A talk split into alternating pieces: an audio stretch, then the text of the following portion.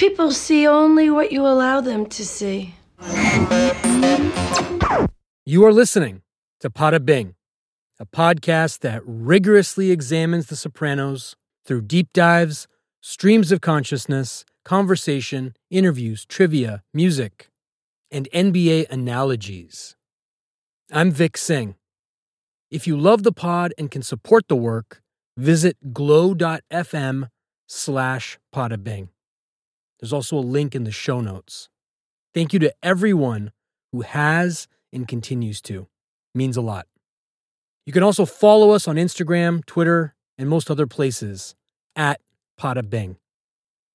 Today, we're going to dive deep into the innards of a wedding invitation. Welcome by some, scorned by others. And hey, we've all been there, right? Admittedly, I've only looked forward to like two of the weddings we've been invited to. Virtually every other goddamn time, I had the same look Rusty did at the top of this episode.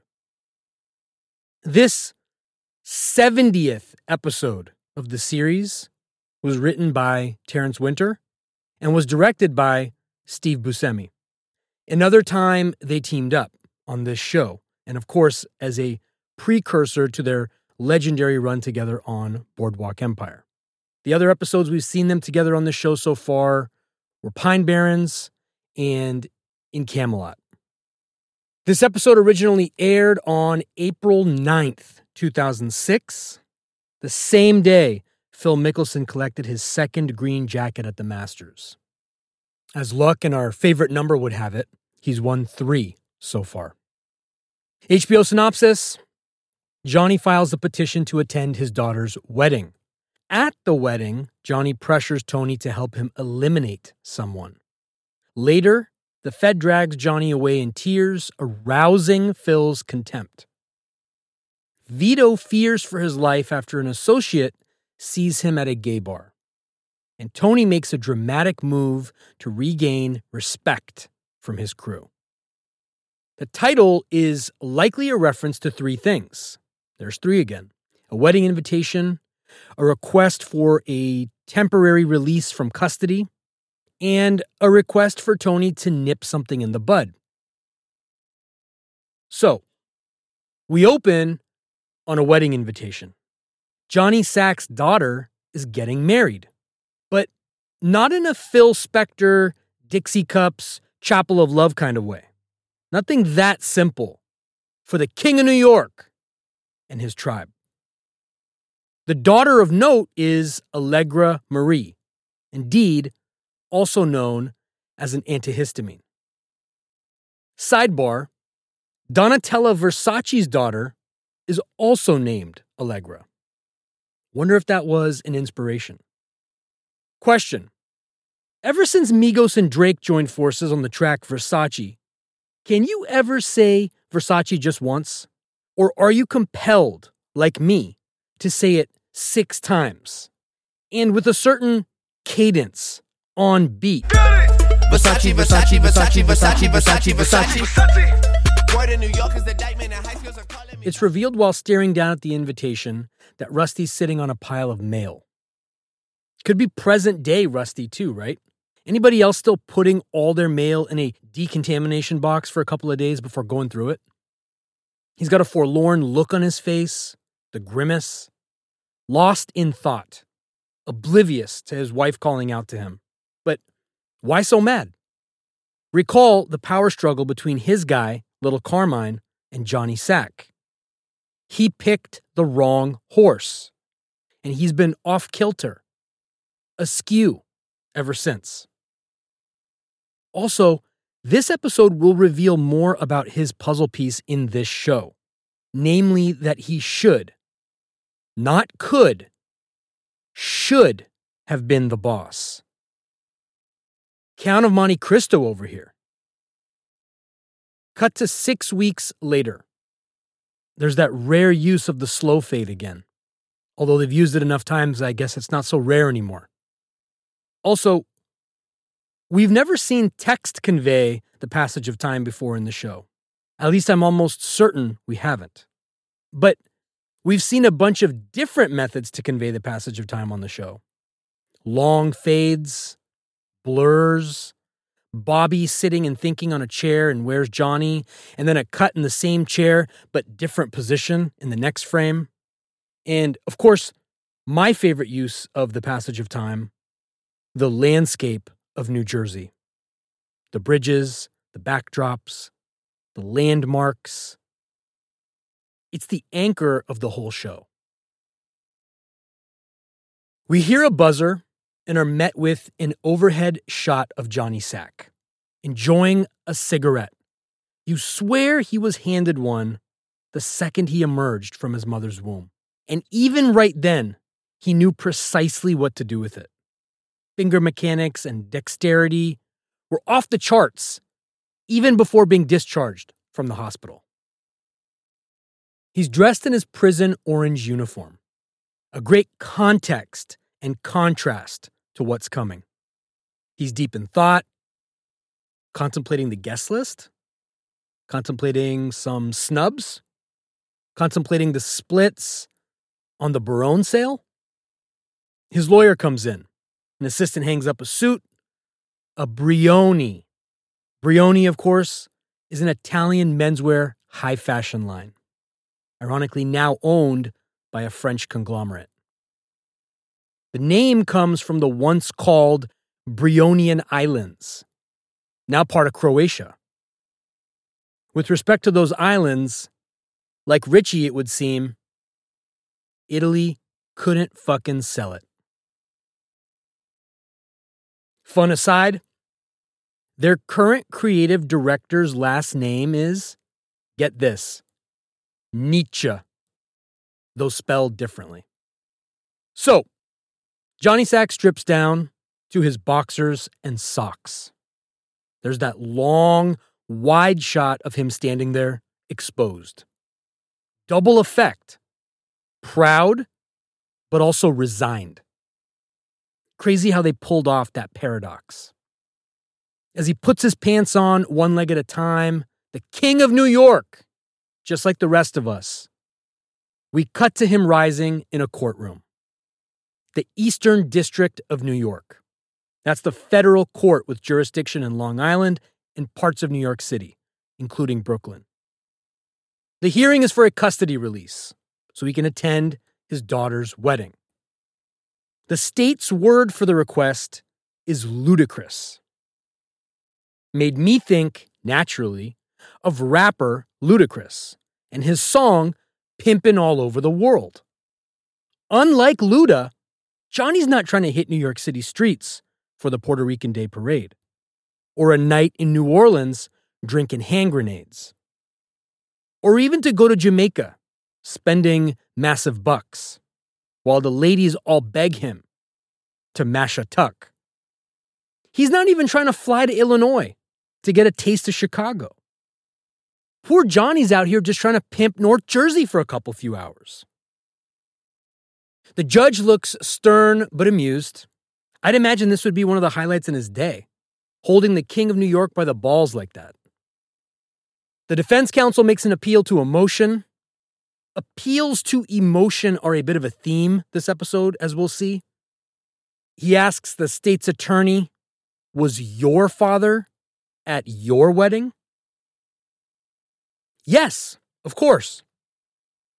The difference the state's attorney explains, was that her father wasn't awaiting trial on 47 RICO predicates, including murder.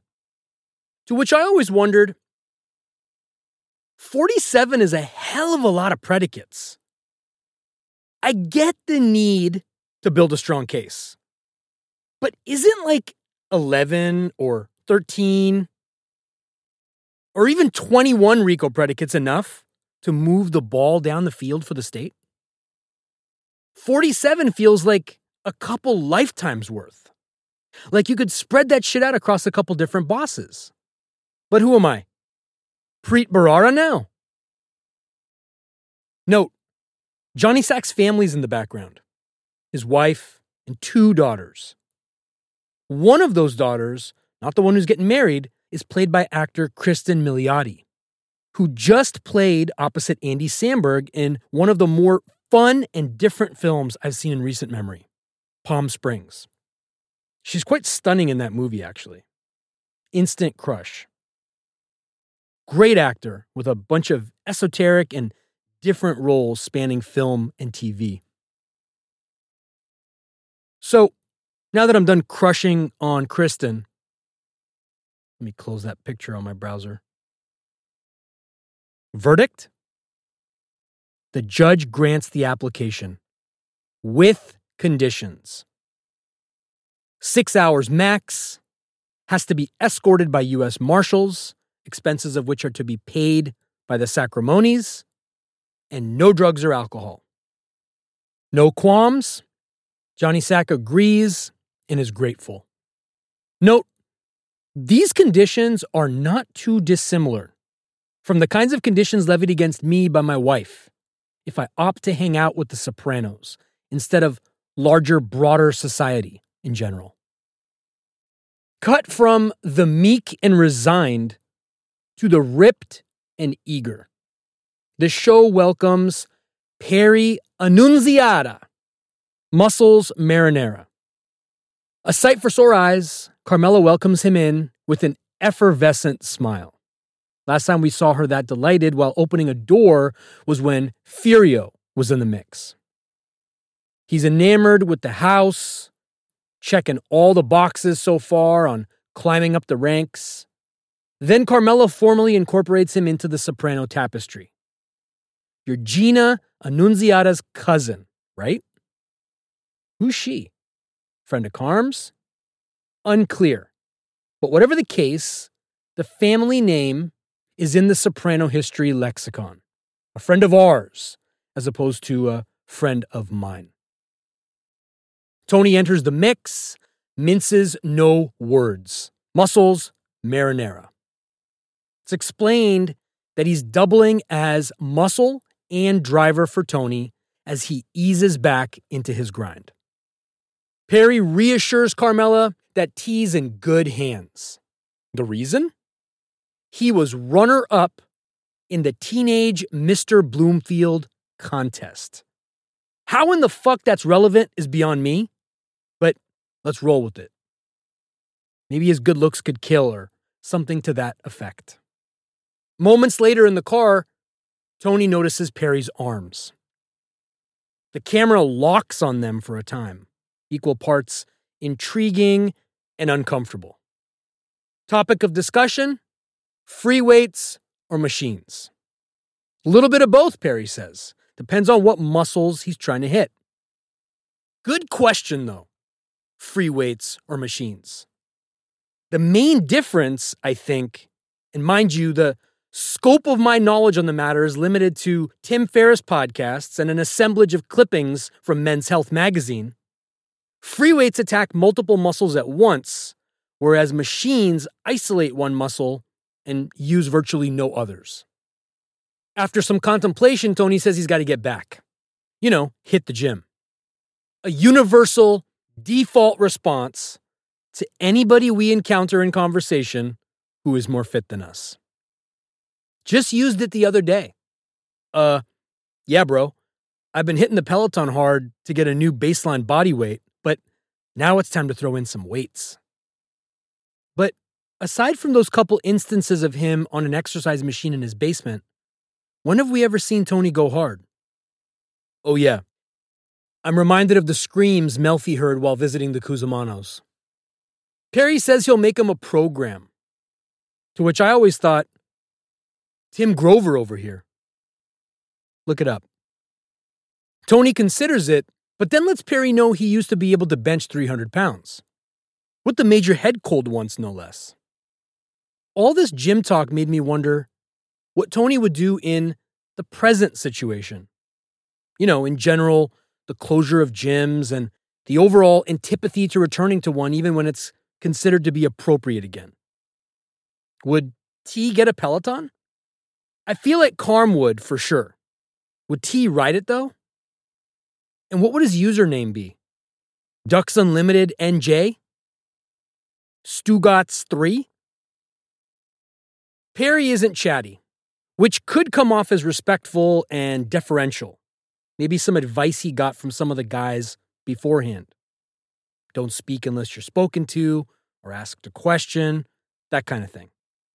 But also, the way the camera locks on him and his corresponding expression, it could be read that he's not buying Tony's remember when story. At least, that's how Tony could perceive his silence, is all. For some quick context on how much 300 pounds is, the NFL combine weight is 225 pounds. Players are tested based on how many reps of 225 they can do.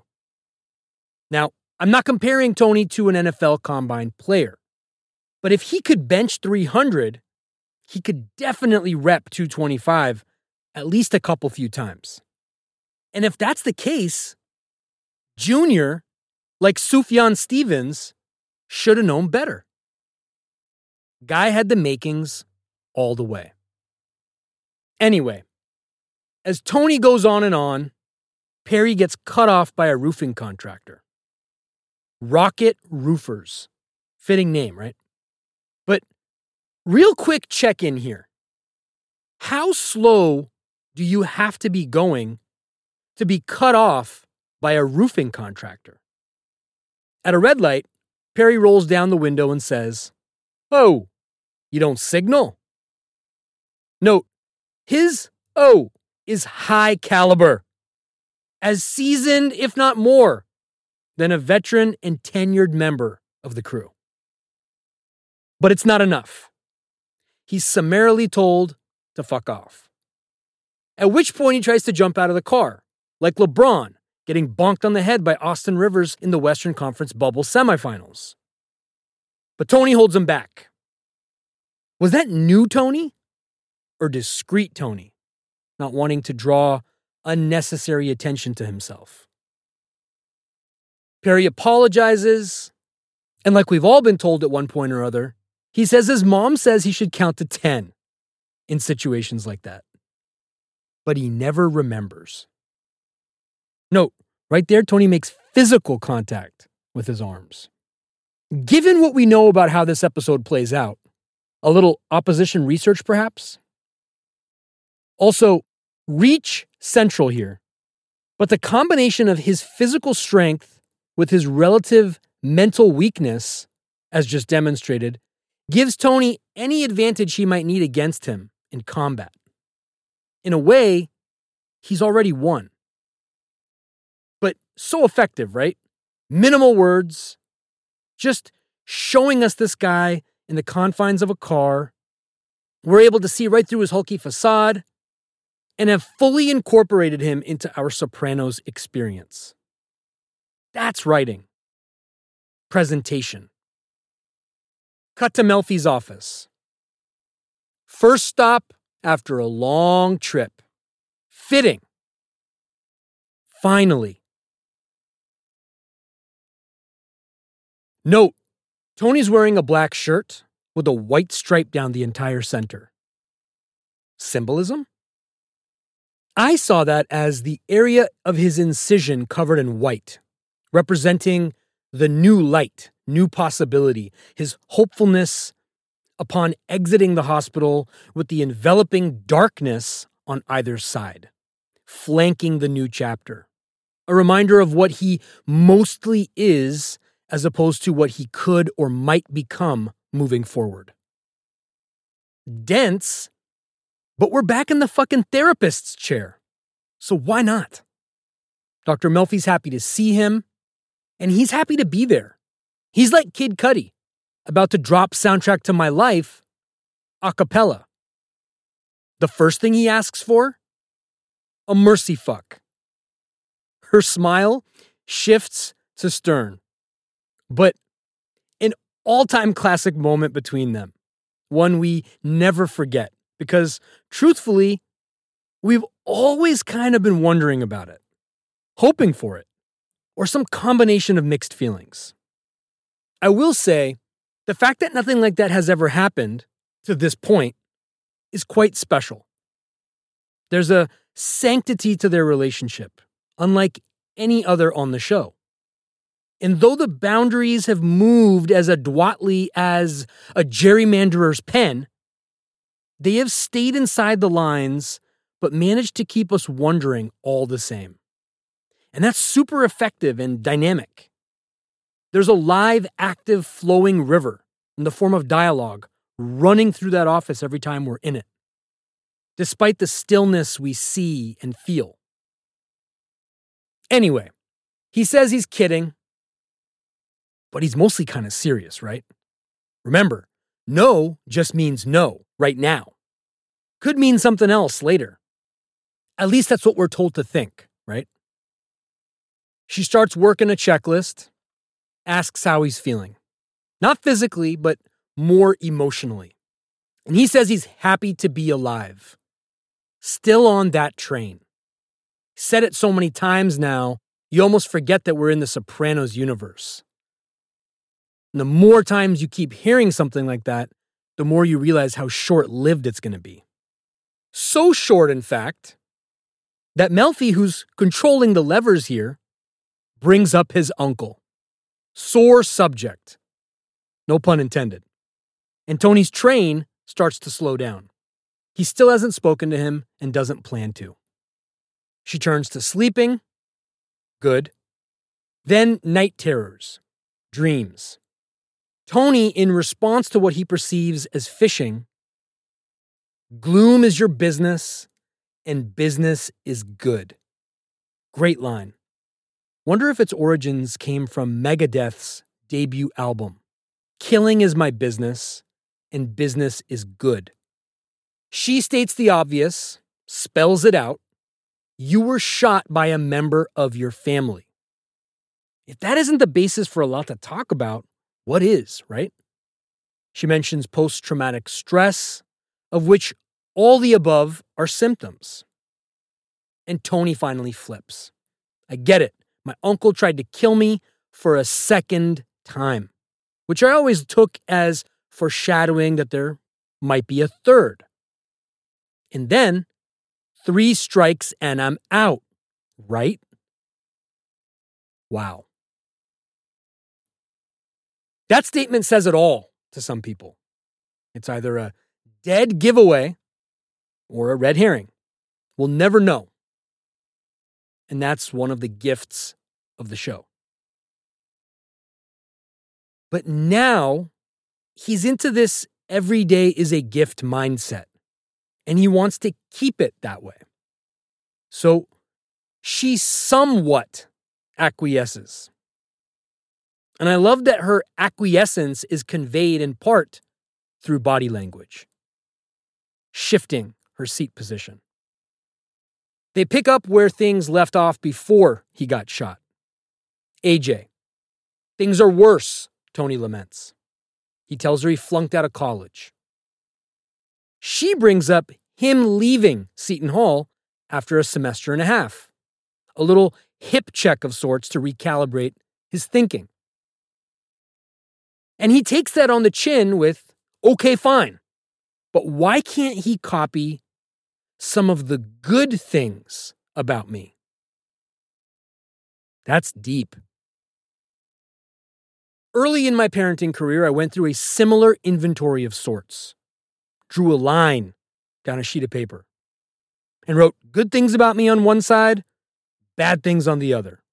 I read about this process in some book for some other application but it occurred to me to employ it here for a variety of reasons, not the least of which was me reminding myself how many times I'd yelled at my parents about how I learned from them how not to be. Unsurprisingly, the list of flaws far outweighed my strengths. And that's even after giving myself a few mulligans for being my own worst enemy. But what am I doing? Singing the lyrics to a lit song now? She asks if he has a job. Another hot button item. Tony, Blockbuster. First stop on the Shitbird Express. Shitbird is likely a military term coming out of the Marines. This is proof, right, from last episode that Had Tony known about where AJ was planning to get a job, he might have intervened. Even a no work job at the construction site was more dignified than Blockbuster in his mind. At least he might pick up some street smarts there. She continues that maybe this new lease on life could be an opportunity for AJ to learn from Tony's mistakes. That's the operative word there. He recoils, says he's a victim of domestic violence, which, laughs aside, is partially true. Certainly, what Junior did could be classified as domestic violence. But also before that, Livia, if anything, was a loaded gun, a semi automatic weapon of verbal abuse and guilt and manipulation. Melfi, though, is less interested in what happened to Tony and more interested in his chosen profession and the guns and violence that are part and parcel of it. On the contrary, essentially, she's saying working at Blockbuster is a step up, a step in the right direction. Good point, but still, nah. Come on, man. We're talking about Blockbuster here. Poor Blockbuster, too, by the way. The greatest show on earth is going at them hard.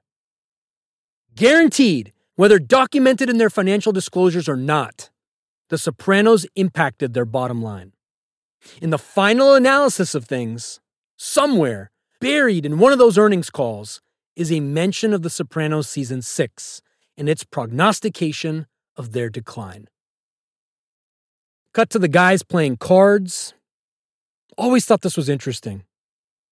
Guys know Skip is back, locked and loaded, ready to start collecting envelopes. But are these guys out earning? Securing new revenue streams? Nah, just playing cards. Christopher's rushing Paulie to make a play. He's like George Clooney at the beginning of Michael Clayton or something. Paulie's flummoxed, says Christopher's fucking with his concentration. The heat forces Paulie to fold, and it looks like Chris took in a big pot. Note the way they look at each other, though. We haven't seen that since Pine Barrens. Recall an episode written and directed by the same duo as this episode here. And that look portends some kind of possible Western or Western adjacent showdown. Maybe, just maybe. If nothing else, at least it's on your mind. Tony walks in, guys jump up to greet him. Benny's first. Strategic?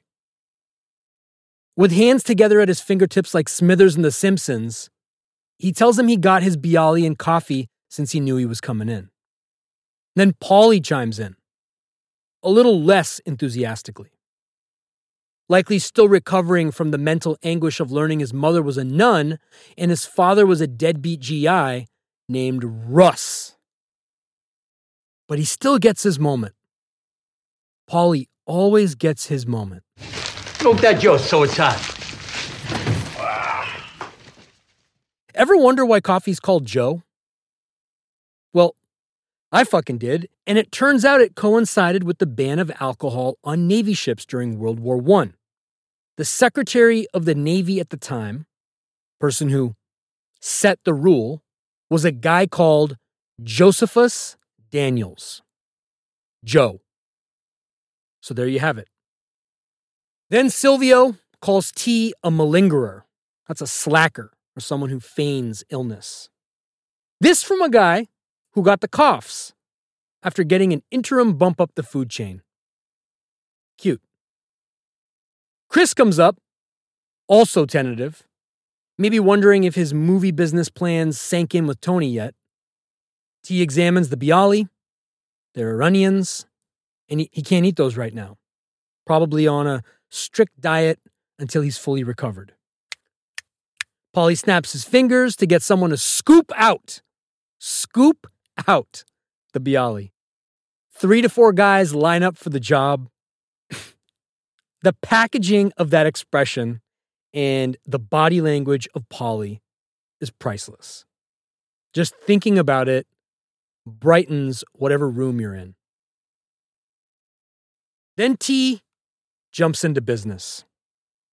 Asks Vito about the municipal swimming pool. Have the bids started yet?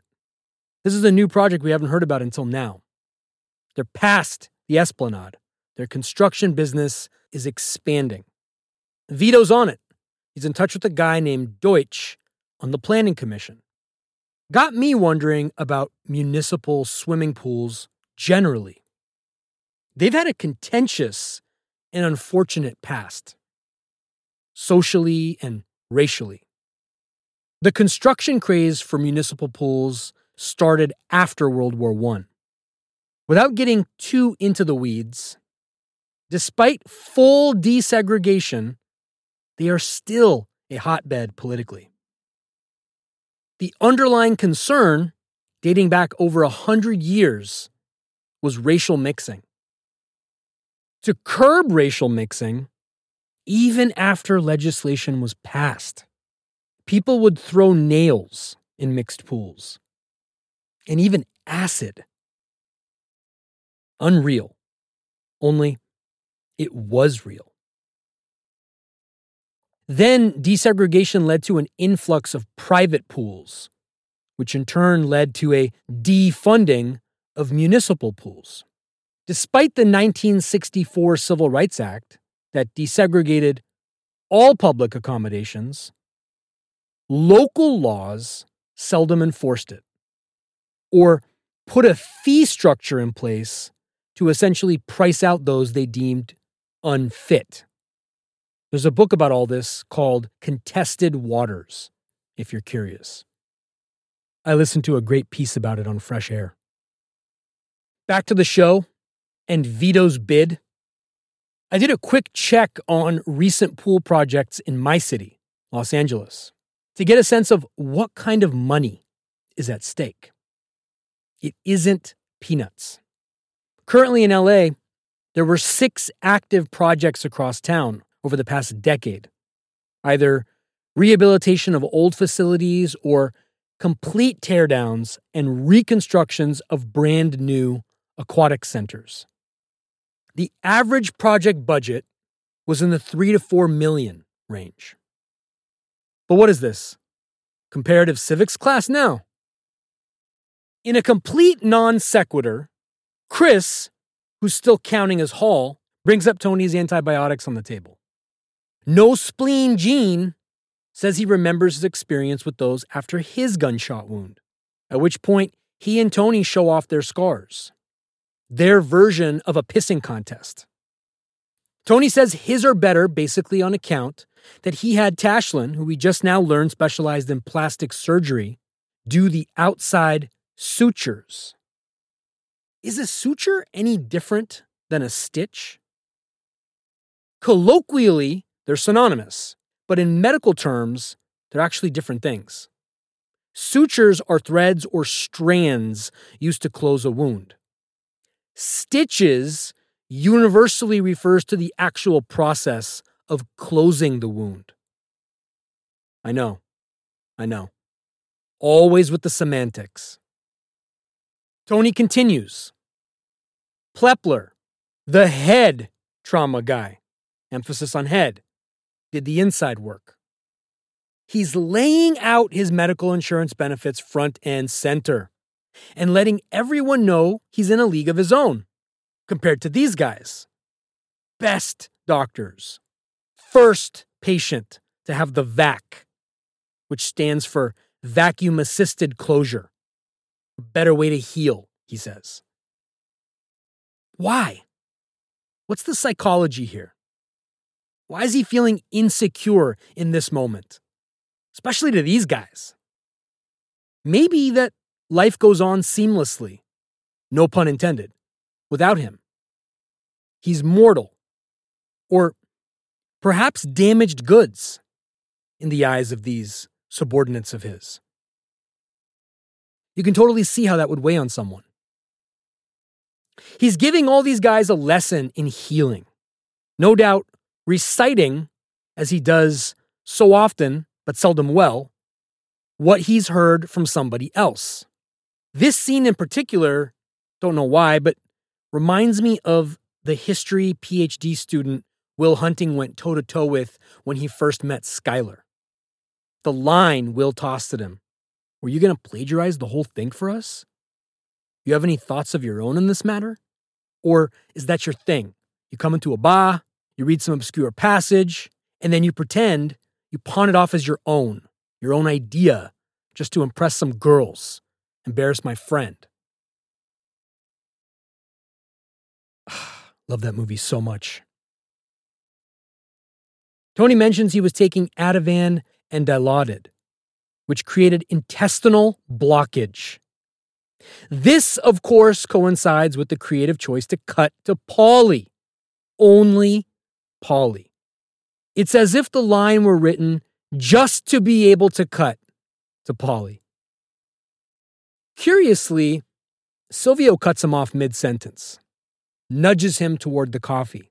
Like, how's that for intestinal blockage? The big guy, Dante, is it? Offers to set his watch so Tony doesn't forget to take his meds. Nurse Betty over here. A reference to the film of the same name from 2000, starring Renee Zellweger, Morgan Freeman, and Chris Rock. Speaking of Morgan Freeman, I just watched Seven again. Why don't they make movies like that anymore? It's aged incredibly well. Dante says he cared for his mother round the clock when she had lupus, so he knows what's up. When he mentions lifting her in and out of the tub, Paulie flips. Man's trying to eat.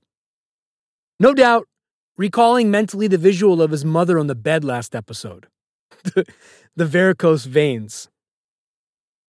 Dante continues In another life, I might have got into healthcare. Worthy point to delve into. These guys, man, and their wistful mentions of in another life. Vanilla Sky over here.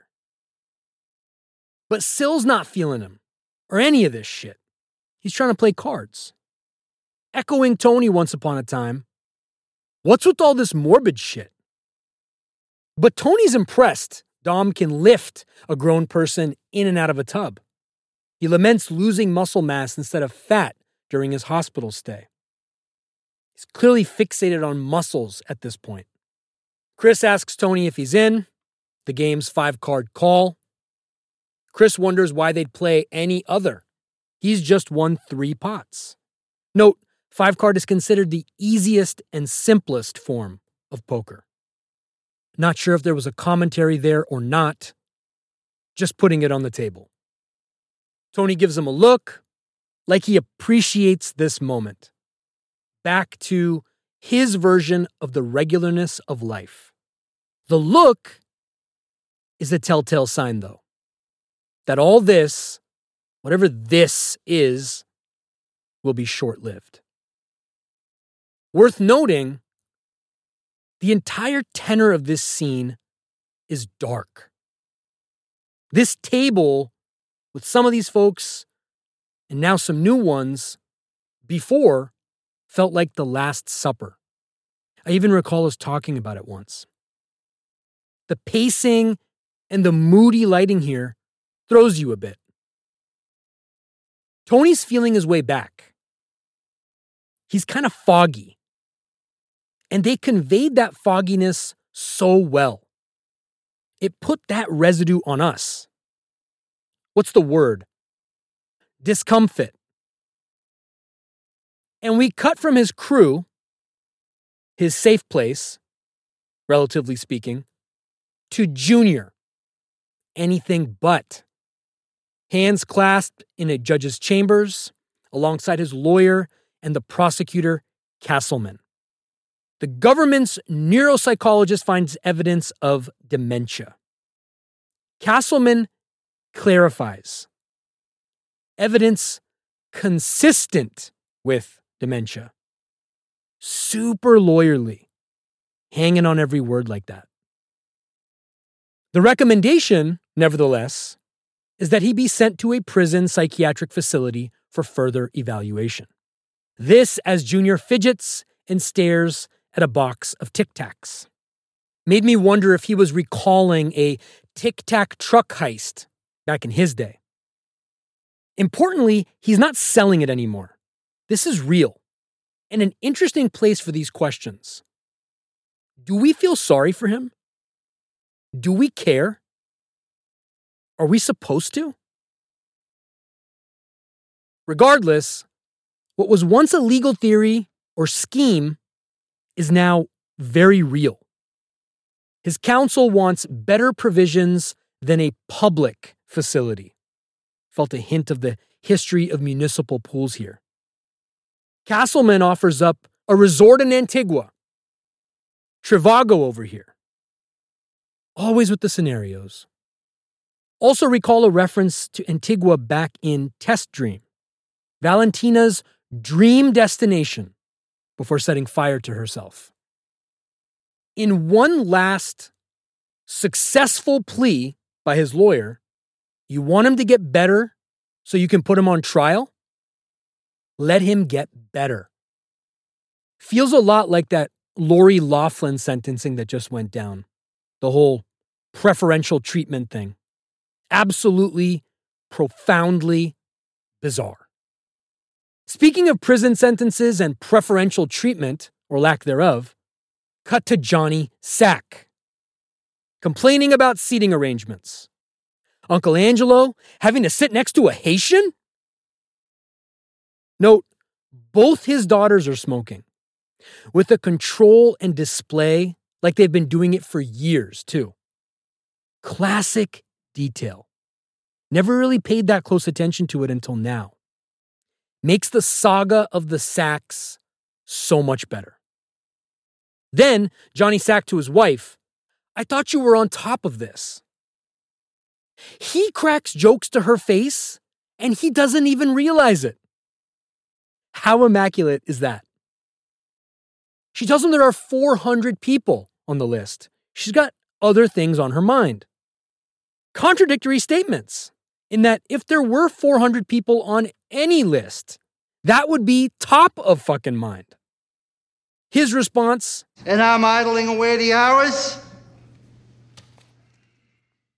Everybody in the room hears the King of New York.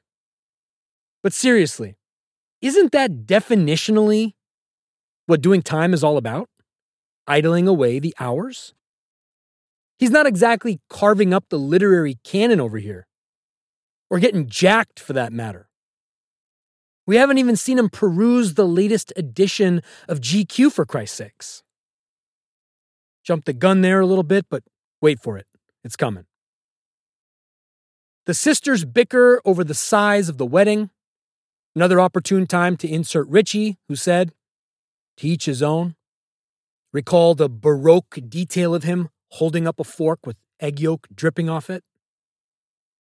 Allegra's fiance attempts to console her, while Catherine is condemned for her commentary. After all, didn't she get the memo? What's this, the fucking UN now? Johnny Sack apologizes for losing his stack, that expression. Then he assures the troops, we're going to get through this as a family. Dignified, proud. Key words that will prove ironic as this episode progresses. Despite all the persecution and roadblocks, will he maintain his dignity and pride when faced with an actual roadblock at the end of Allegra's wedding? We'll see in a moment. But what a great writing cue to tee that up. Then, a nice little moment, he includes the groom, Eric, in that circle. The family circle, that is. But Eric looks back at him unreassuringly, to my mind. He says, Thank you, John. A mistake almost as big as Finn's, paying for dinner with Tony at the table. Thank you, who? Thank you, long pause, dad. As in, does me calling you dad implicate me in your shitstorm, the likes of which I never want to see? I fully realize I'm getting cute with the Johnny Sackisms this episode, but this is what nearing the end looks like. an amalgamation and remembrance of things past. Johnny wants everybody to eat up, be healthy, fatherly advice. But Catherine, the gauntest of the bunch, flips at the subject of food. This as we cut to a high shot of Satriale's smiling, suckling pig. Guys are still playing cards. And Silvio's drinking a Yoo-Hoo, a brand that originated in New Jersey and is still as unhealthy and laden with suspicious ingredients as ever. But addictively delicious, no doubt. One thing about those kinds of drinks I've never dared to challenge is the shake first instruction. It's very prominently displayed on the bottle artwork, oftentimes right next to the logo. Like Billy Joel, I often go to extremes. And I always interpret that instruction as if you don't shake it, you die. Vito's ahead this round. Says he's got a boat. Tens over jacks. Means he got a full house. That's three cards of one rank and two cards of another. I know. World Series of Poker over here. But Chris's winning streak is over.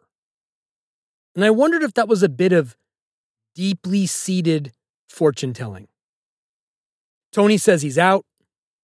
Silvio asks, Banker's hours? That expression goes all the way back to the 1800s and has to do with the relatively short working day enjoyed by bankers. Gotta say, living in LA as long as I have, I feel like those hours apply to a whole lot more than just bankers. T calls out for penne arrabbiata, Perry, an expression used in part because of Perry's anger in the car earlier. It's inspired by the pasta dish penne al arrabbiata, on account of his getting angry while driving earlier. The Italian word for anger is arrabbiato. Hope I got that pronunciation at least partially right. Before exiting, Tony's notified that Phil Leotardo's here to see him. Not so fast, Tony. They exchange pleasantries. How's the Labanza or belly? Phil to the group. You guys letting him win? Saw that as a thinly veiled dig on both sides of the ledger. Phil's there to bend his ear. A lot of expressions this episode. We learn Johnny wants a favor. The mayor of Munchkinland, that's Rusty, the Munchkinland reference, of course, goes back to the land of Oz. I believe the origin of the yellow brick road, which gets you thinking is Rusty a road to somewhere? Whether he is or isn't, John wants him taken out. Says he might try to find another puppet like little Carmine. Needs to nip this in the bud. Tony asks, why him? And we're thinking the same thing too. They've got more buttons than his grandmother's corsets, he says. Gotta say, not my favorite line, but it's grown on me. I went through a few different machinations of what might fit better or sound better or work better, and then quickly realized how ill equipped I was. But I think the overriding issue I had was something akin to Oh, what are we doing knowing the pertinent particulars of grandmother's corsets now? Phil says John wants to point it away from the family. But again, why put the onus on T? Why point it in his direction? The heat. I never understood that. For now, T says no. Time to set some limits. And Phil's really is like the Night King, moments before descending his entire army down on Jon Snow in Hardhome. He exits the frame saying, Be well, but not before staring up at him with his own version of Manson lamps. That be well wasn't a well wish, it was a threat. Tony seemingly realizes that immediately, and his brain starts cranking. Later at home, he labors up the stairs. Carm intercepts him, and they enjoy a moment together snuggling in bed for a few. The regularness of life moments we all capture from time to time amidst the ongoing bullshit. And then we cut to the guys enjoying their moment together with some strippers. Two guys are there to see Chris, Middle Eastern looking fellas. Recall the very kind Agent Harris asked to be notified about. Chris, who was tentative with the stripper to begin with, sprouts up to greet them, wonders where the rest of the 40 thieves are. Of course, a reference to Ali Baba and the 40 Thieves, the classic folktale from the 1001 Nights series. It's where the expression open sesame comes from. Chris asks if they got it, thinking he meant money. Says it was a good week 120 credit card numbers plus the three digit security codes. Chris says, don't leave home without it. American Express over here. Reference to their once ad campaign before that even greater one with De Niro after 9 11. After a language miscommunication, they hand over some dates for Tony. They send their best. But Chris is indifferent. In Islam, dates are a big deal, a sacred fruit during Ramadan. You're supposed to break fast with them, and they symbolize abundance, power, and faith. Speaking of abundance and power, as Chris takes a call, they low key ask for some leads on Tech 9 semi automatics with extended magazines. Tech is short for the company that makes that line of gun, Intratec. Notably, it was the gun used during the Columbine school shooting a few years earlier. They say it's to quell a family problem. A former brother in law who failed to fall in line. For that, I'd say disproportionate is an understatement. Regardless, they wait for Chris's answer as he winds down a phone call by watching the talent in the room as we cut to footsteps coming down the driveway. Gotta say, nice seed planting there, though. An off the cuff major ammunition transaction. No big deal. Not in this world. Almost a boring request, even. This as we casually cut to not Tony, but Carmela heading down the driveway to pick up the paper, who recall handled an equally devastating semi automatic weapon in the pilot episode symmetry. But finally, we're in this similar, familiar environment. Some things are back to normal, albeit with slight variance. She grabs the paper, and the camera creates that tension we've come to expect from this scene. Is someone watching? She opens it to find Junior on the cover of the New Jersey section. Headline reads Cushy Psych Lockup for Don Squirrel Leone. Of course, a mocking play on Don Corleone. Note, if this were Chris, he'd be pissed he wasn't on the front page. Anyway, Roe had alerted her to it. Always got an eye out, that one. Carmela throws that section of the paper in the trash and buries it. Quite well, actually. All those reps with the bird feed and all.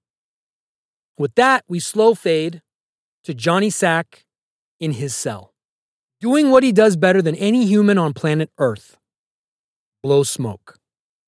He's greeted by his lawyer carrying another suit and two U.S. Marshals. U.S. Marshals, real quick, are like policemen for the federal government. Among their duties, they're the enforcers for the federal courts. To go vintage NHL on you guys, they're like the Detroit Red Wings, Bob Probert. They explain they have full discretion. They can elect to bring him back early should he misbehave. To which my thought always was define misbehave. Johnny's concerned about the shoes, patent leather. The lawyer pleads. See what I did there? It's a tuxedo. The two go hand in hand. But Johnny's not having it. Have you read an issue of GQ in the past three or four years? To which I say, thanks to that line, I've been a proud subscriber ever since. With respect to patent leather, I visited GQ ahead of this to get the current verdict on tuxedo conventions. And to Johnny Sack's credit, Guy was on trend and continues to be. The following is GQ's specific instruction. Quote, skip those shiny tuck shoes and stick with well polished black lace ups instead. Unquote. My addendum, and if you can, go with the Bruno Maglis over here. Cut to Tony counting cash on the kitchen table. Note this after he watched Chris count cash earlier. And since they're going tit for tat this episode, only makes sense.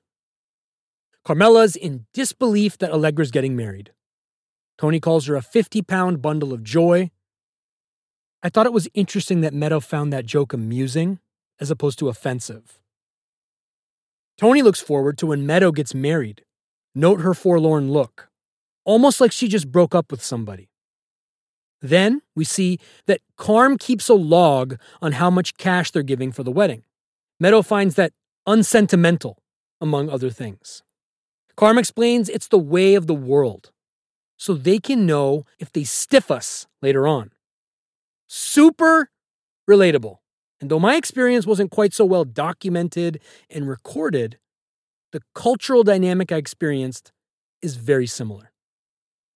Tony brings up Finn and when they're getting married, but she shuts it down. She doesn't have the same enthusiasm as she once did about that whole thing. Something happened. I thought so in this moment, at least.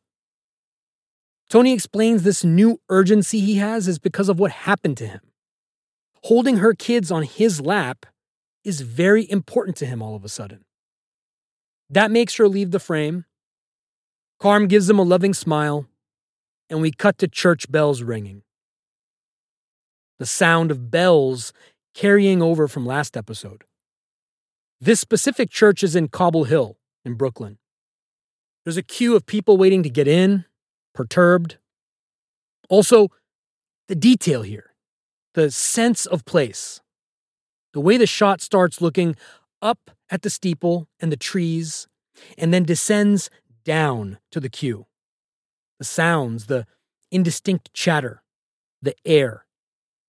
The show has the uncanny ability to pull us into the frame, unlike anything else I've seen.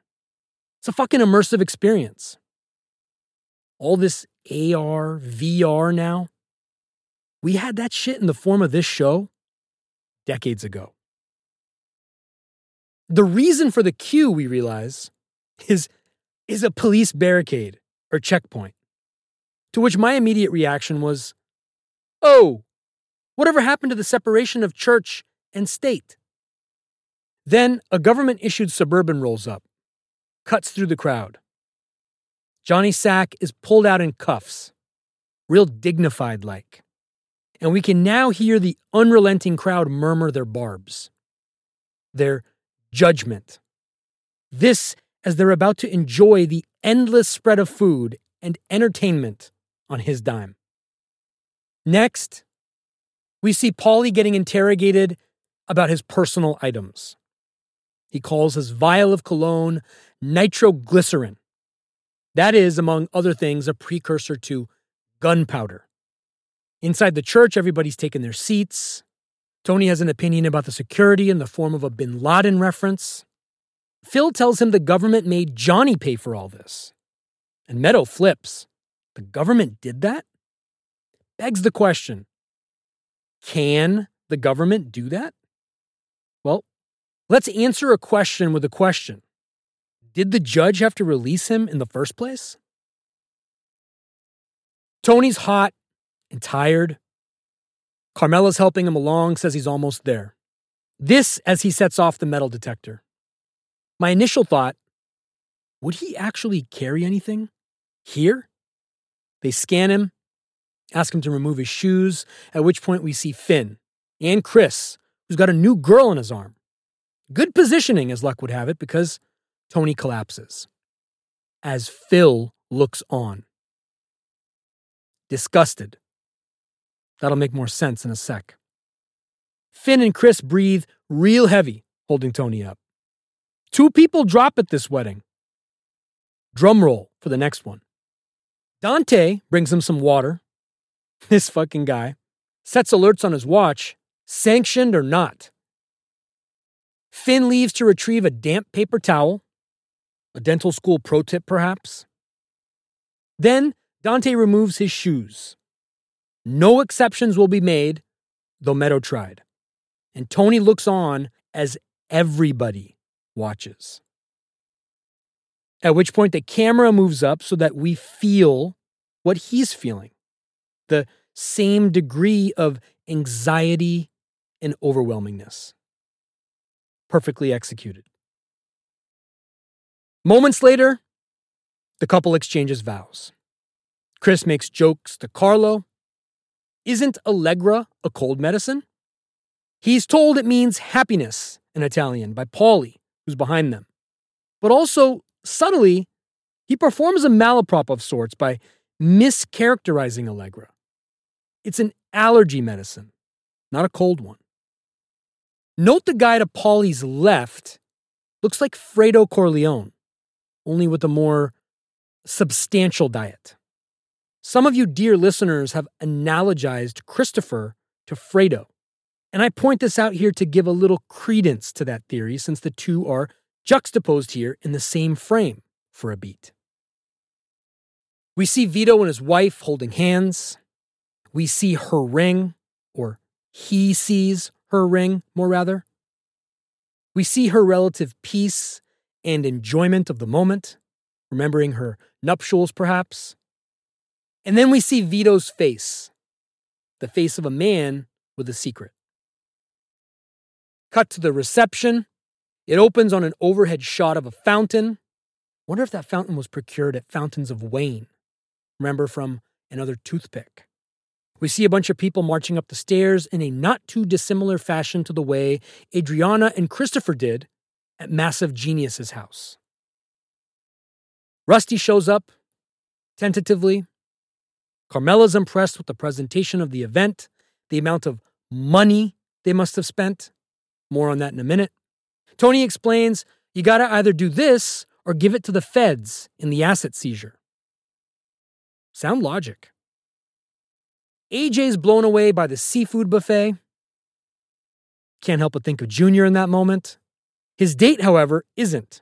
She doesn't eat fish. The toxins. Was that, is that still a thing? Turns out it is actually, and it's becoming a bigger deal. A recent Harvard study showed that levels of methyl mercury in fish such as cod, tuna, and swordfish are on the rise. And the primary reason? Climate change. How? Well, warmer water makes fish expend more energy to swim. That means they have to eat more smaller fish to sustain that activity which results in a higher intake and accumulation of methyl mercury, which over time finds its way into our bodies when we consume fish. The way I just described this, it might as well have been AJ's date, because it would no doubt generate the same response. The cut to Tony, staring at her. What's he thinking?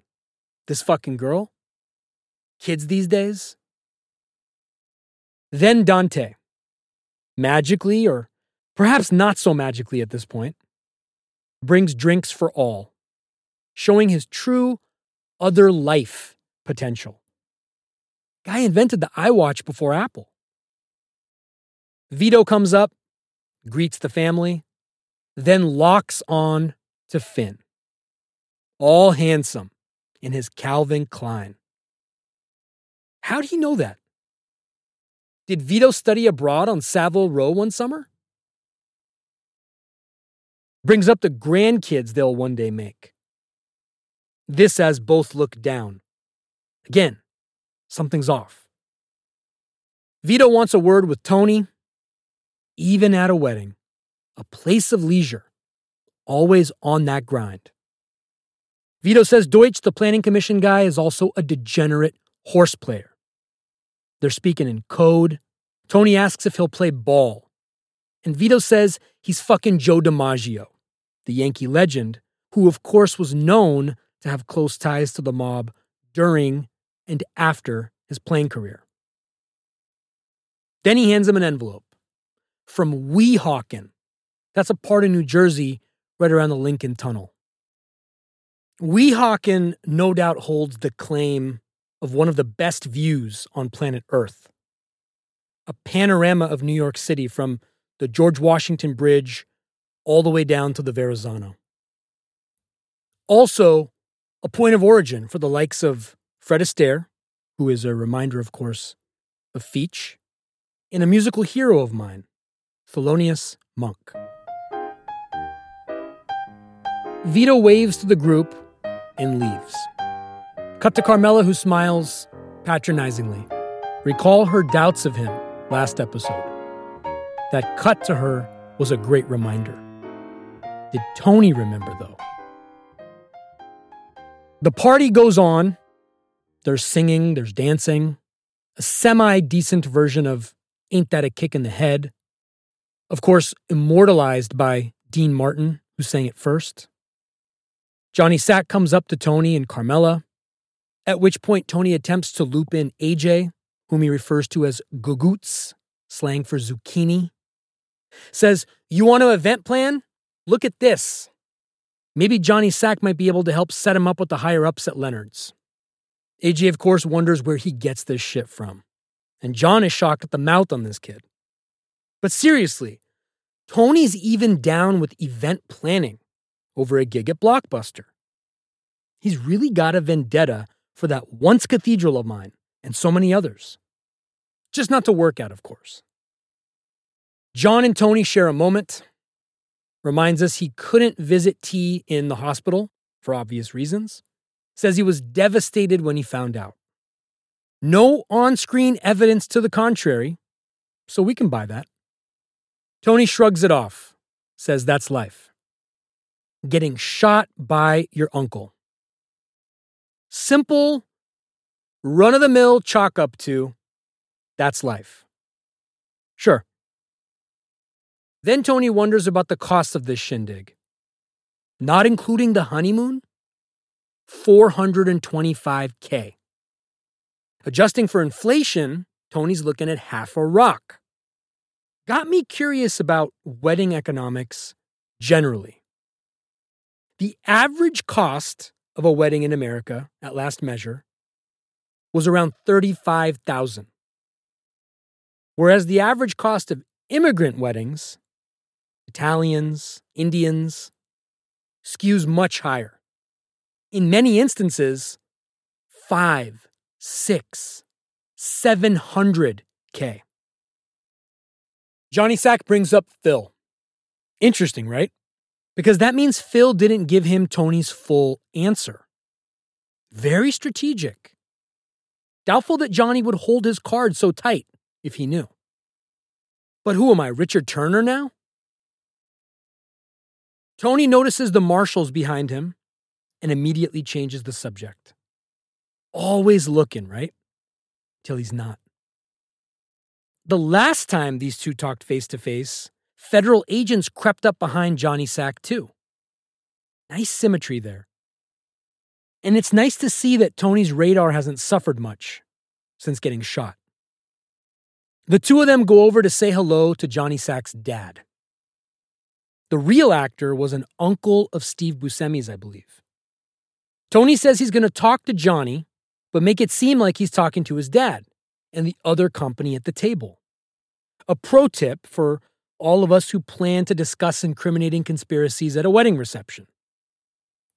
Tony says he can't do it, again, for all the reasons enumerated earlier. This as one of the U.S. Marshals walks into the frame. Johnny Sack says, This fucking prick.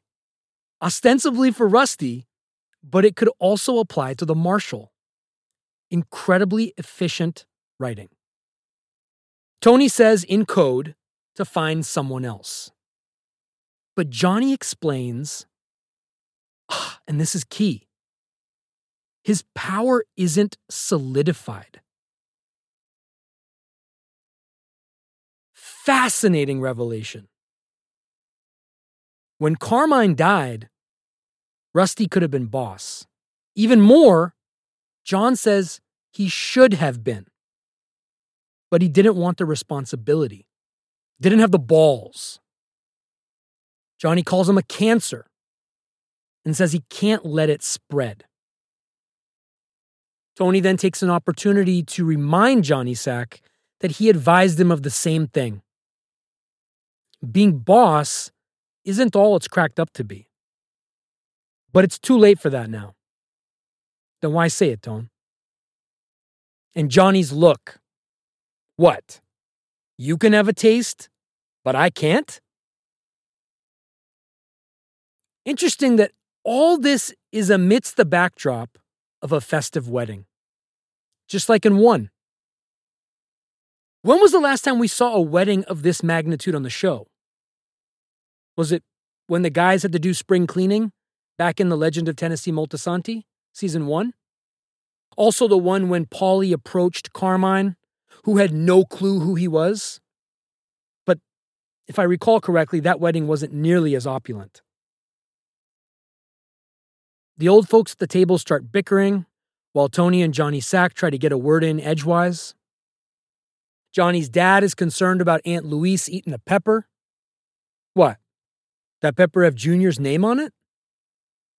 Then Johnny practically begs, but maintains the veneer of dignity for now. Says his captains will lose faith in him if he backs down on the move against Rusty. Tony says, and I think rightfully, I take the risk and end up in the same cell as you? Like, Johnny, how can you even ask this? But John's undeterred. He appeals to emotion.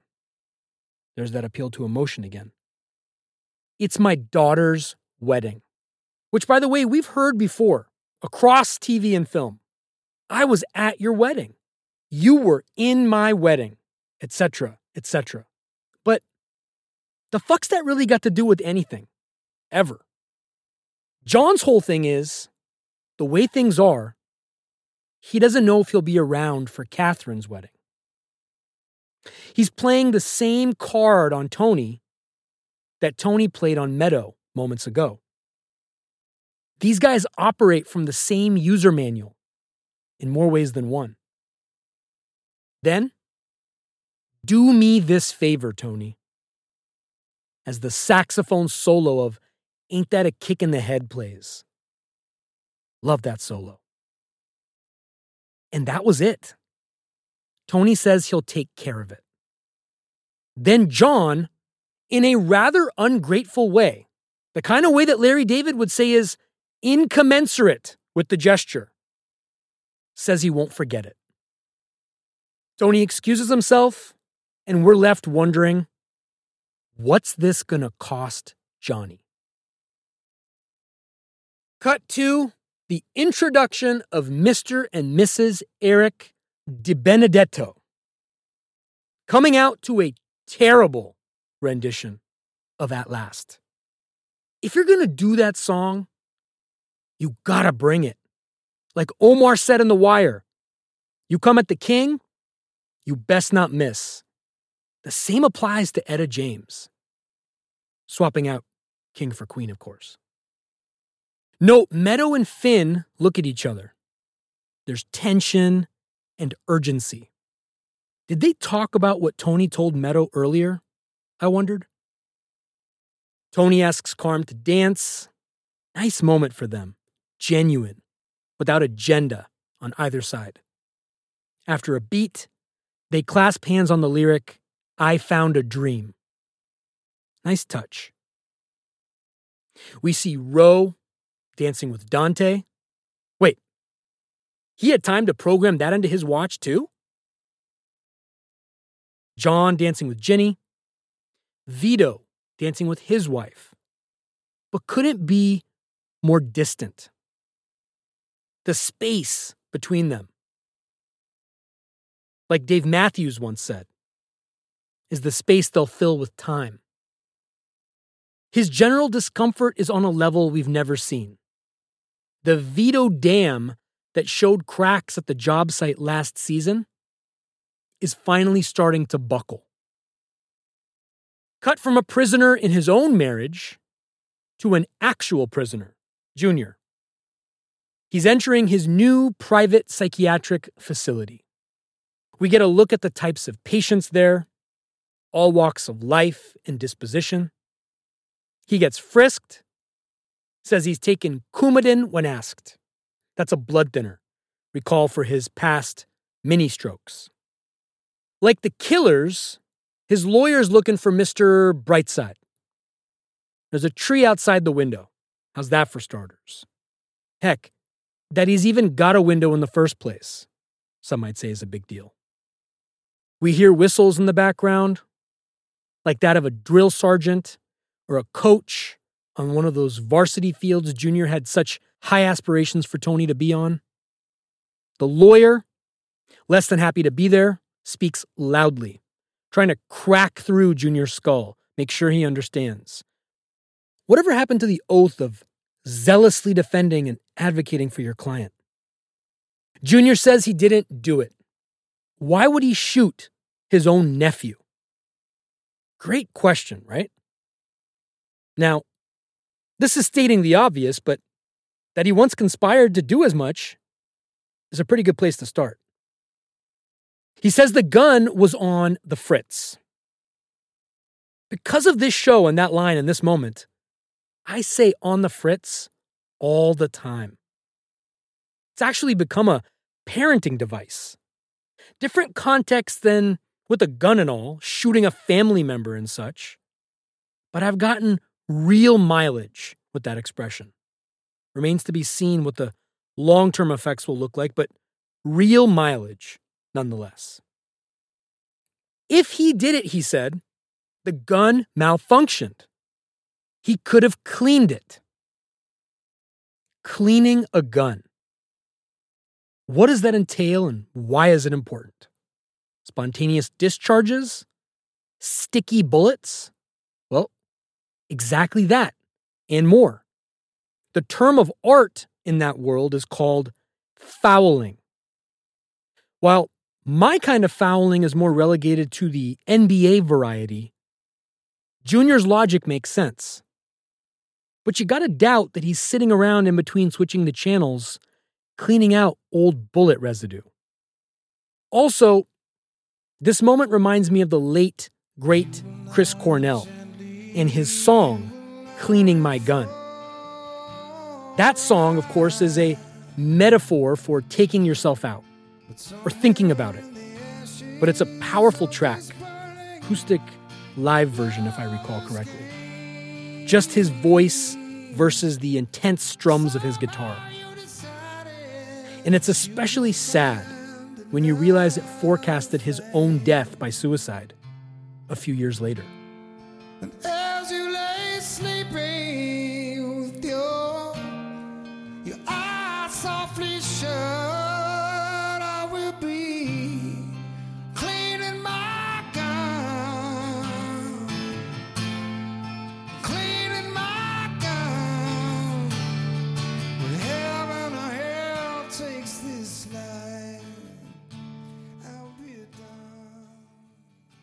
Cut to John and Allegra dancing together. Father and daughter. Nice moment for John. The song, a wedding staple, Daddy's Little Girl. This as Tony looks at Meadow. Then, cut to Tony and Chris talking about Rusty over an instrumental version of Unchained Melody. The Righteous Brothers, or more appropriately here, the Righteous Cousins, have different views on how to handle Johnny's request. Tony wants to bring in someone from Naples, a second coming of Furio. Chris isn't feeling that. This is his thing, his expertise. He wants the work, or so it seems. But Tony wants to insulate himself. To which Chris says, farming it out is a pussy ass maneuver. Crazy thing though. Did anybody ask him? From across the room, Carm yells about the Rollatini. At first, I thought that was medication he was supposed to take on the hour or some shit. In which case, where the fuck was Dante? But no, that's eggplant. It's a dish, best served warm. See what I did there? Chris says they should do it. Maintain control. Or have New York fucking do it their damn selves. Tony says he can't refuse a man's request. And Chris, the new film impresario over here, likens it to the movies, specifically to one that you can't refuse a man's request on his daughter's wedding day. But Tony correctly asserts that it's the other way around. I should be asking him for something that he can't refuse. But Chris keeps weighing in. At which point, Tony finally tells him he didn't ask what he fucking thinks. And that's that. Over at Vito's table, he grabs his coat and tells everybody he's got to go. The crab cakes got to him. Which, by the way, last time I checked, those weren't a part of Atkins. We see Vito Jr. and his daughter Francesca for the first time. They and Marie and Vito all leave Phil and his wife hanging. Awkward, but a great setup for what's coming. Cut to the bride and groom cutting the cake. Note all the elements of a wedding taking place while a murder conspiracy is hatched and plotted out. Brilliant. Also, note, since Chris referenced one and all, Don Corleone's wedding for Connie versus this, it's like people still comparing Kawhi Leonard to LeBron James. Sadly, John's informed he's got 20 minutes, no exceptions. Moments later, the couple comes outside to meet the remaining crowd and head off in matrimonial harmony. John greets Allegra halfway down the threshold. Note the wedding hall they're at is a place called Leonard's, a real place in Great Neck, just beyond the U.S. Tennis Center in Flushing Meadows. Everybody's clapping and cheering. Allegra tells her mom she came this close to hitting her goal. That was for her diet, we know. But it's kind of ironic given what's just about to happen. They are this close to having this wedding go off without a hitch. Sidebar, at which point we see a guy behind Ginny Sack that looks to be a young Elon Musk. As they enter the car to take them to the airport, Phil shouts out, Say hi to Don Ho a reference to the Hawaiian singer, and of course, a hint that they're headed to Hawaii. And if we're cracking jokes over here, no doubt the Big Island. But as their car pulls away, it's met by a suburban with sirens. Out come a handful of guys. They cuff Johnny. Everybody shouts in protest as John weeps uncontrollably. This super long pause is intentional because the look on Phil's face when he sees that. That look alone was 13 pages worth of script. As John walks away, Ginny faints. There's that second person who collapsed at this wedding. Note exactly 19 people, I counted, reach out to try and catch her. Yet we still hear a thud so loud, our TVs collectively shake every time. Even her sound effects are in on the joke. At this point, Phil's mouth is agape. Approximately 2.5 pages worth of scripting. It's that impactful. Also worth pointing out, he's standing next to the hairdo. As if the blonde hair wasn't enough. He's also got on a pink shirt, white collar, and Native American looking tie. Cut to Phil wasting no fucking time at all. His estimation of John Sacrimoni as a man just fucking plummeted. Love that so much. The way the camera races around him and then orbits his head, fucking clinical. Tony, much more charitable at present time, says to cut him a break. Mr. Empathy over here, right? But Phil takes the basketball from Tony and fucking alley oops it to himself. To cry like a woman? It's a fucking disgrace. Has anybody ever before or since said fucking disgrace better than Phil fucking Leotardo? Go ahead and look. I'll wait. Then, Paulie goes Disney. His coach turned into a pumpkin. Note, Carlo Gervasi didn't even crack a smile. He had no fucking clue what Paulie was talking about. You think that guy watched Cinderella? But again, Phil, sharp as a fucking whip, even Cinderella didn't cry. Tony tries to hold court, says when it comes to daughters, all bets are off. Phil grabs that rebound too. Says if they can make him cry, what the fuck else can they make him do? In the can, that is. What he's talking about. Phil's taking leadership of the team right here, asserting himself, at least communicating outwardly that he never did any such fucking thing while in the can. All 20 fucking years. Chris agrees, rankling Tony. Chris got a lot of opinions these days.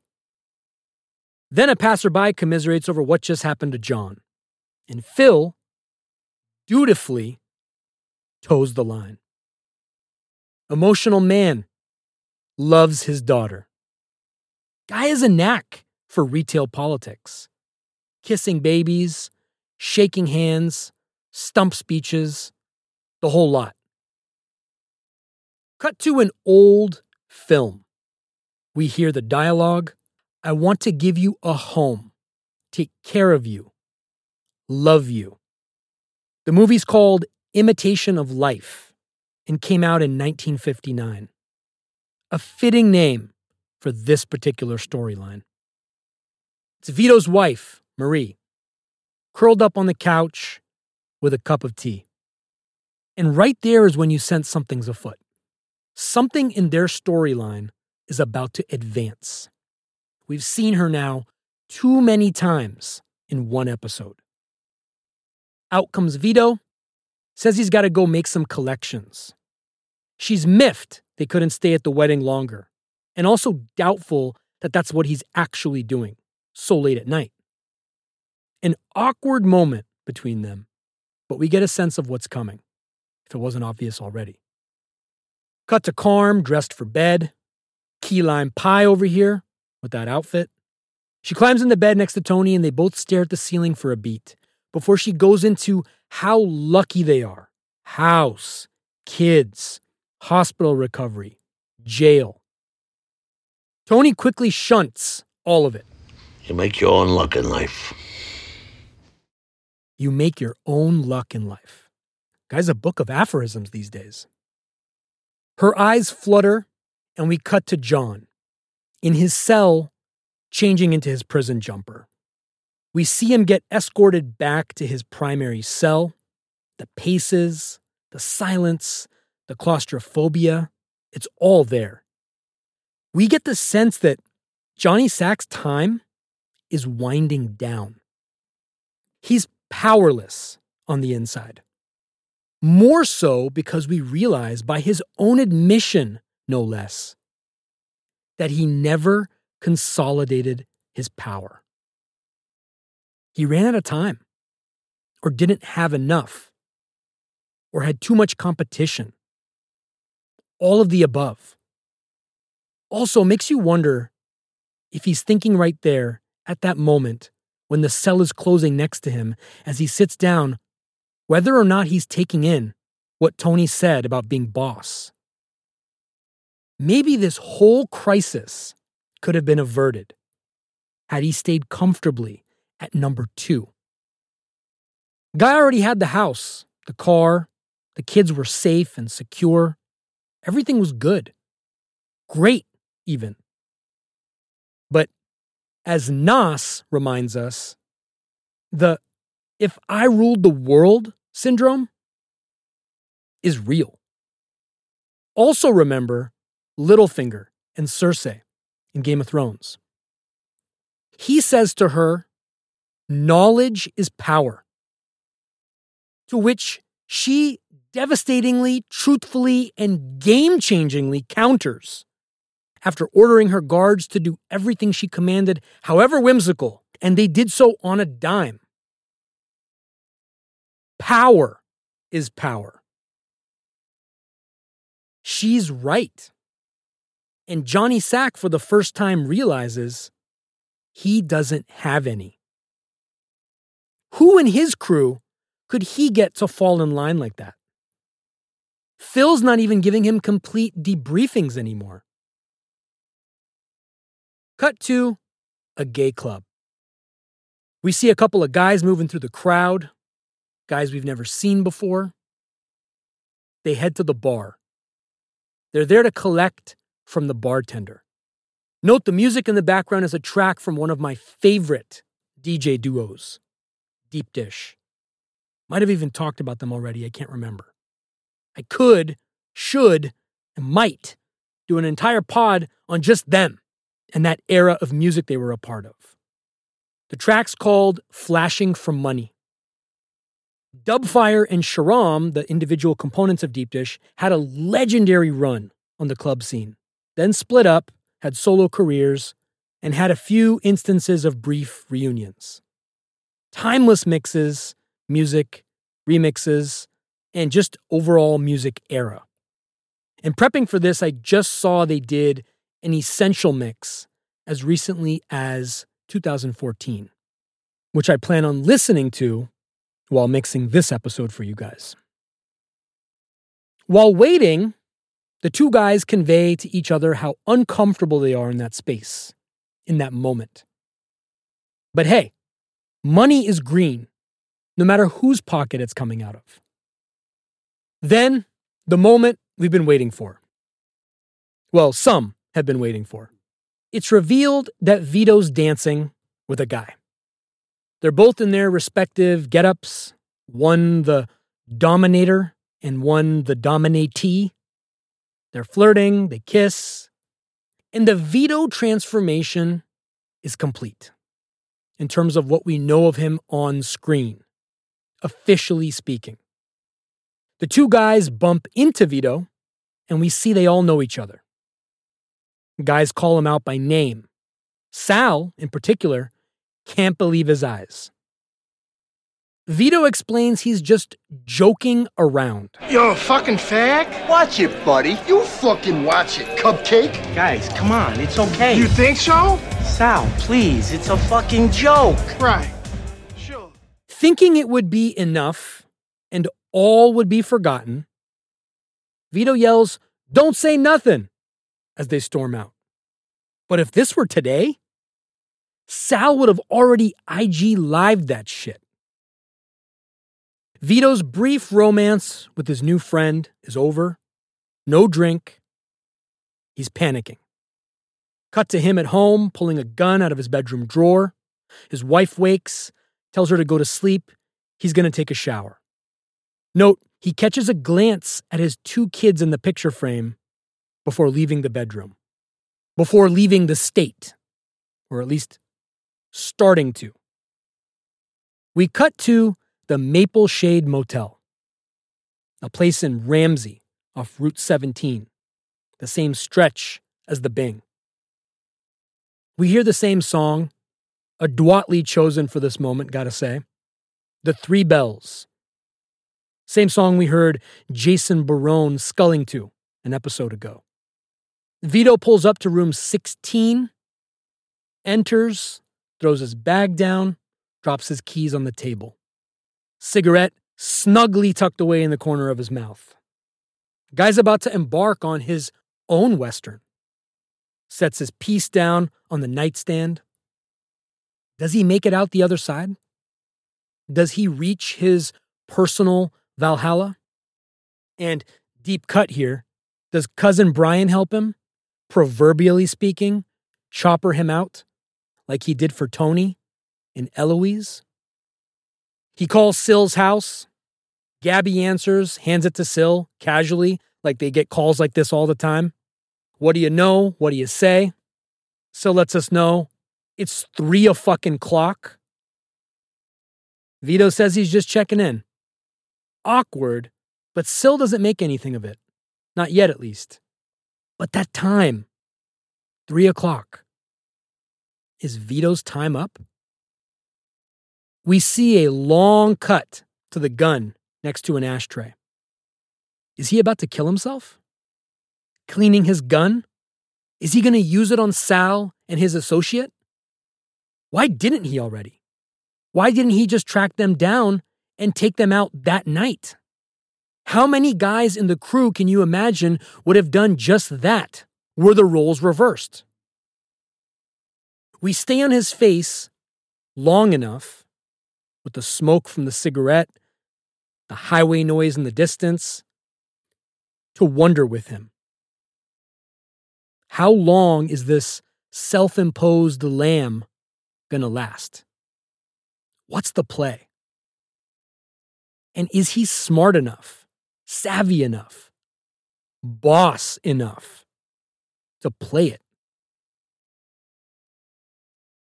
Cut to Tony at Melfi's, complaining about the wedding security, says falling down made him look weak. If people think you're weak, they see an opportunity. Again, echoing Johnny Sack, though he was talking to Phil at the time. You know, that thing about wearing contacts instead of glasses in a courtroom. Tony continues, they're my friends, but they're also fucking jackals. A unique characteristic of the jackal is their tendency to hunt cooperatively. Wonder if that's what T meant. That they would descend upon him as a group if the moment arose. Melfi's word for them alpha male. A slow burn, pop culturalized term after its appearance in Aldous Huxley's 1984. But they're not all entirely alphas. Alphas are generally leaders. Most of these guys, in fact, all of these guys, with the exception of Tony, are consummate followers. Which makes me wonder if she knew that and said it anyway as a way to trigger something in Tony, to catalyze him out of the rut he's in.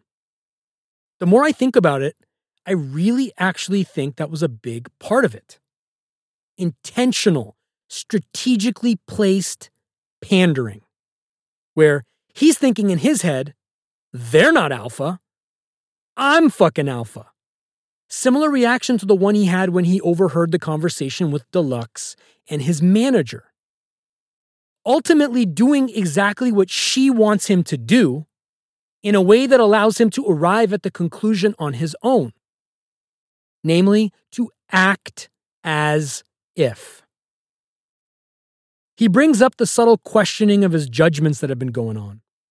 Primarily, what we saw with Christopher, which clearly got under his skin, so much so that he's attempting to deconstruct it in therapy.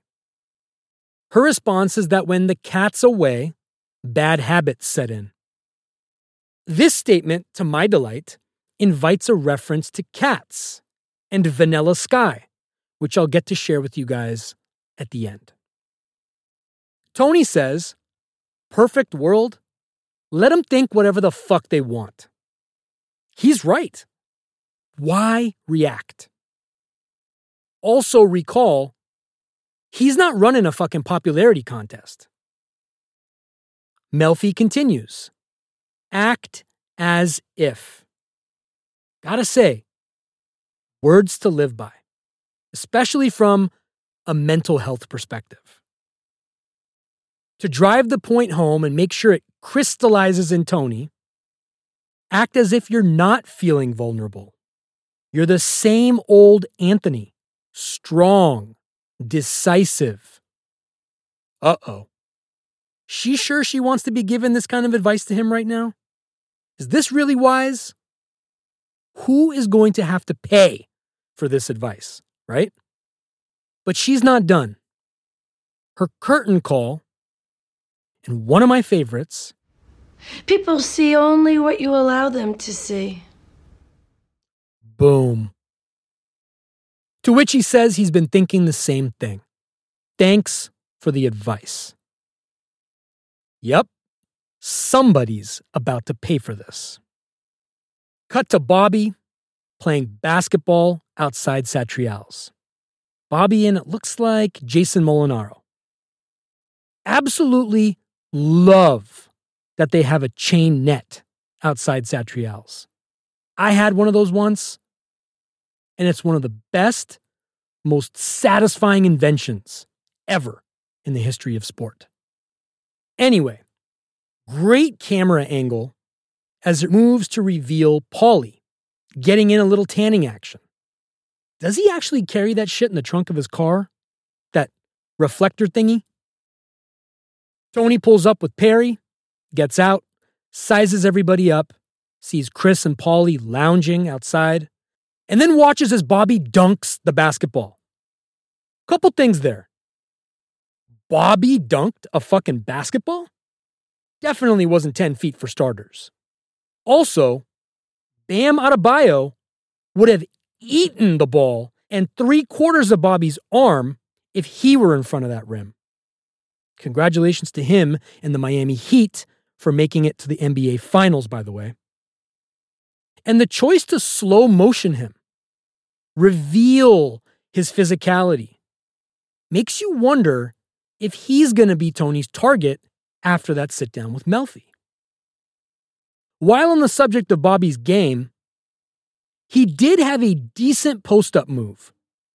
Perhaps a skill he acquired backing Lionel sets into his garage for assembly. Bobby asks T how he's doing, and T asks him his weight these days. He says 265. If you recall, that's less than what Tony weighed the night he got shot. He was a couple notches above 280, if I'm remembering correctly. Then T looks at Paulie's arms, the same way patrons check out the cuts of meat inside Satriale's. At which point we cut to the Satriale's back room. The vintage music playing in the background. Sil's reading the paper. Patsy's crunching numbers. The regularness of life. Right before it's about to be disrupted. Tony sizes everybody up quickly, then asks about Vito. Patsy offers to have Bissell make T a sandwich. Haven't heard that name before, but it's the last name of a guy we've seen briefly with Benny. Petey. He related to the vacuum Bissells? I always wondered. Tony says he's good as he scratches his neck with the back of his thumb. He's agitating for something. He's calculating permutations in his brain at internet speed, slicing and dicing cobwebs with a mental scythe or something. He sighs, looks around, that music, the volume, at just the right fucking level to pull you into this moment. Makes you able to smell that backroom New Jersey air from wherever you are. Again, everybody's in their regularness of life, minding their own business. One of the calmer days on ship at sea. This ship, their sea. Tony looks at everybody, low chatter, Bobby's hydrating. Kind of, anyway. Dante's playing cards, waiting for his watch alarm to go off. And Muscles Marinara is enjoying a cigarette while sitting down. A little muscle recovery. At which point, Tony twists his pinky ring, clenches his fist, rounds out all the permutations in his head the pros and cons, best case, worst case scenario, like LeBron going into a fourth quarter of a closeout game. And then, What's your fucking problem? Huh? What the fuck is your problem? Perry questions Tony's challenge, or directive, or statement. Mind you, like Christopher did at the wedding. He says he's not trying to argue, but Tony takes it as such. He's clearly locked in on his target and not going to hold back at this point. He needs to send a message. Therapy validated this, right? Note Bobby's face as Tony kicks an empty chair aside and calls Muscles a fucking mutt. Bobby looks like he just got dunked on. Then Paulie looks over at Muscles, concerned, recognizing he's fucked. He's been around long enough to see his fair share of random acts of ass kickings or worse. Now, Peneala whatever gets up. Should he have gotten up? Was that a mistake? You don't want to what? You don't want to what? This fucking guy, huh? The emphasis on the T of what? 1.3 pages worth of scripts right there. This fucking guy. Fucking Philadelphia lawyer. What did he mean by that? The expression Philadelphia lawyer usually describes a crooked or unscrupulous lawyer. But Perry's just a guy who maximizes the value of his gym membership while aspiring to be able to count to 10 one day. Then, the punch. Tony knocks him to the floor faster than Rocky did Apollo in one. A lot of blood. Peneala whatever is pissed. Jumps off the canvas faster than Clubber Lang in three. Doesn't take the standing eight count. This as the guys warn him to hold back. He might not know the rules after all. He lunges. But Bruce Lee, I mean Tony, pulls out a Jeet Kune Do move and locks up Perry's arm. My arm! Comedy amidst the chaos. Creative aside, what a great frame as he approaches Tony. The wide shot, the whole gang, everybody in shock, mouths agape, the longhorn overhead. Recall that prominently featured in an episode moment between Tony and Ralph, too. So, Tony thoroughly destroys him. To my surprise, and probably like so many others too. It's what he did to Jackie Jr. times five. There was some in there for Bobby, for hiding out with his fucking choo choo trains the night he was shot. There was some in there for Christopher, for all his fuck ups and transgressions and for questioning his authority after all they've been through. My scar is better than your scar, you druggie. My threshold for violence meets or exceeds yours, and my leadership will always outshine whatever leadership I choose to let you have. There was some in there for AJ, for how he feels he's unable to have any kind of meaningful breakthrough. There was some in there for Junior, and by extension, Livia, his own blood wanting him dead. And finally, I have to believe there was some in there for the Bardo, for Costa Mesa, as in, why didn't you keep me? Alls I've come back to is this shitty back room of a pork store.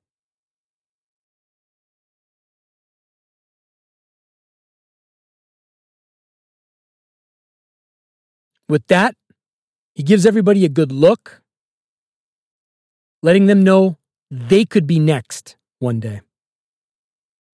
And again, that music. He excuses himself to the bathroom because, right? Paulie snaps to have the guys clear Perry out. Paulie and his snaps, man. Comedy amidst the chaos.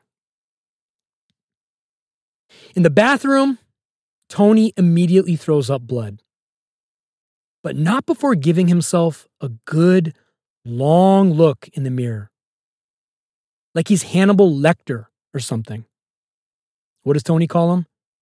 Hannibal Lecter. Also, tying back to the Vanilla Sky reference earlier, not unlike Tom Cruise's character, David Aames, checks himself in the mirror at the top of the film. Seriously, though, that look, it's as menacing as we've ever seen. A perfect needle drop right there could have been Nine Inch Nails closer, especially the instrumental pieces in between the stanzas. That song is Tony's face in this moment. He got his moment of triumph, his assertion or reassertion of his alpha status. But like everything else good in this show, it won't last long. He falls to his knees again, throws his head in the toilet. The overhead shot, the decrepitude of the bathroom, the dignity or lack thereof of his physical disposition, right back to the regularness of life. Fade to black, cue that music even louder. It's every day of the week by the students. As every day of the week is recited in the song, it reminds us that when it's all said and done, it's mostly just the same shit, different day. Perry wasn't the only one that got punched in the mouth. The way this whole episode coalesced at the end, we did too.